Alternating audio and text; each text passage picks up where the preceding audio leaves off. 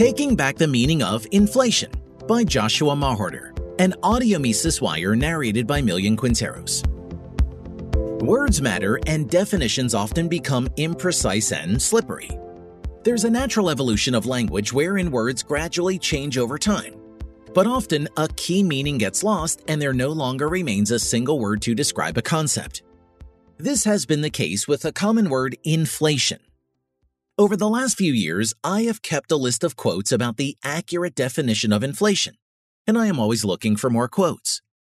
What inspired this list was the recognition that what most people mean and understand by the word inflation is price inflation, increasing consumer prices. But this is not inflation, it is a consequence of inflation. In fact, a former coworker and friend asked me during the time of massive COVID spending by the government, where is the inflation? To which I responded, It already happened. We need to return to the true definition of inflation.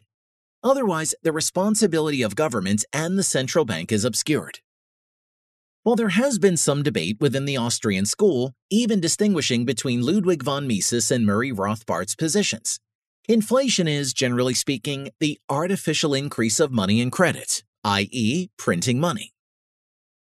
This act can be perpetrated by the central bank or banks operating on fractional reserves, usually with legal permission granted by the government before the central bank. Mises wrote of the negative impact of this definition change in his essay, Inflation and Price Control. The term inflation is used with a new connotation. What people today call inflation is not inflation, i.e., the increase in the quantity of money and money substitutes but the general rise in commodity prices and wage rates, which is the inevitable consequence of inflation. This semantic innovation is by no means harmless. Mises again referred to the consequences of such a definition in human action. The semantic revolution, which is one of the characteristic features of our day, has also changed the traditional connotation of the terms inflation and deflation.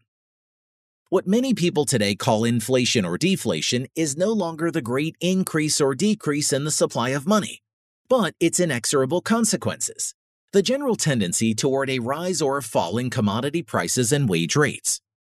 This innovation is by no means harmless. It plays an important role in fomenting the popular tendencies toward inflationism. Mises continued there is no longer any term available to signify what inflation used to signify. It is impossible to fight a policy which you cannot name.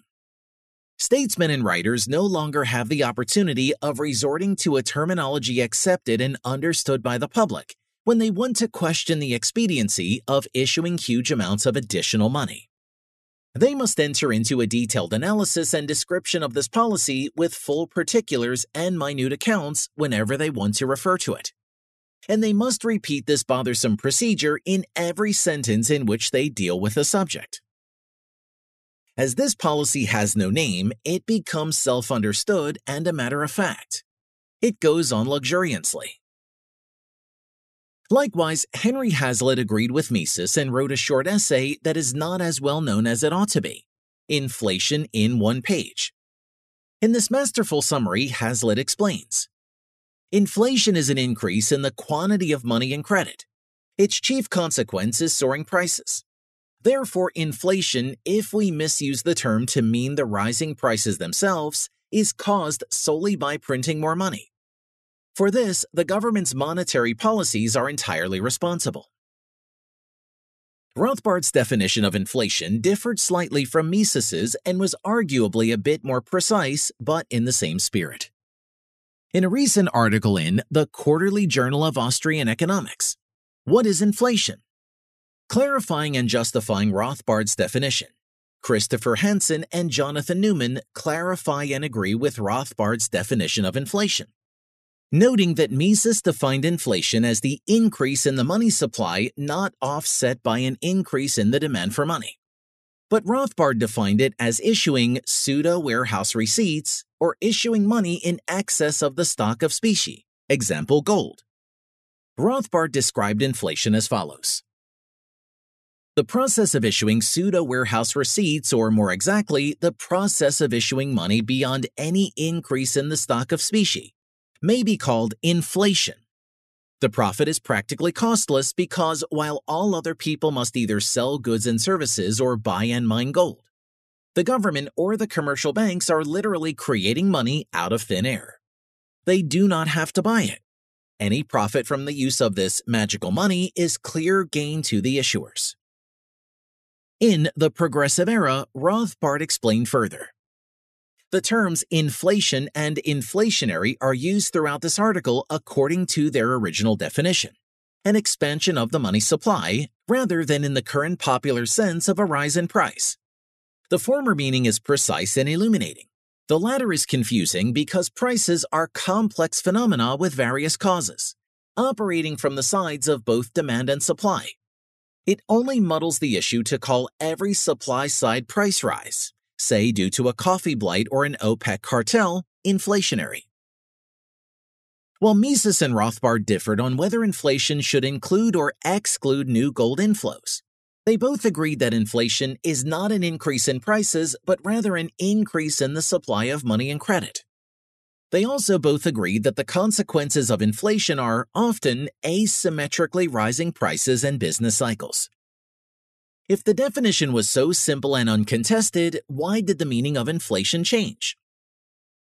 The answer can be found in the ideological and policy dispute between the British currency school and the British banking school, and their American counterparts. The currency school, which favored hard money to a greater degree, triumphed at first and had the opportunity to implement their policy prescriptions with the Bank of England.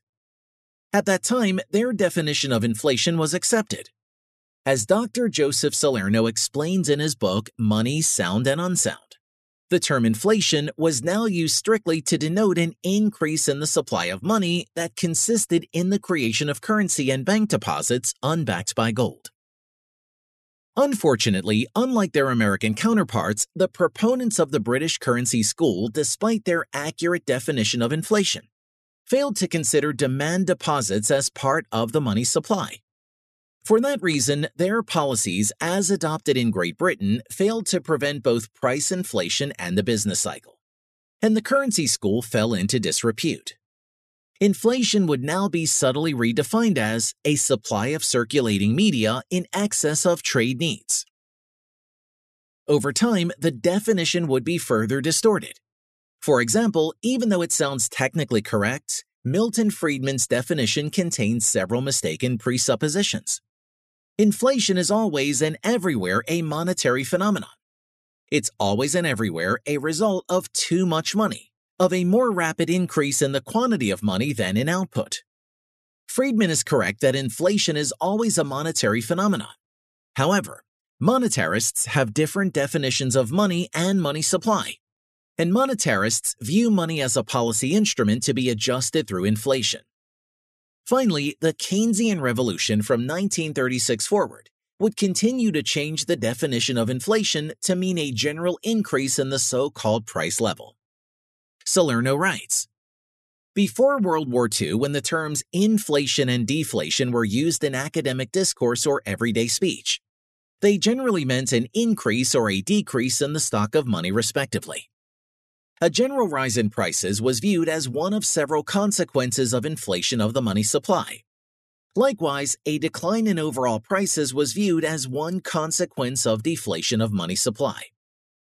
Under the influence of the Keynesian revolution of the mid 1930s, however, the meanings of these terms began to change radically. By the 1950s, the definition of inflation as a general rise in prices and of deflation as a general fall in prices became firmly entrenched in academic writings and popular speech. As Mises said, we cannot fight a policy that we cannot name. It is high time we clarified and implemented the true definition of inflation. If we can convince people that inflation means printing money artificially and then explain the consequences, this will help them understand what government has done to our money. For more content like this, visit Mises.org.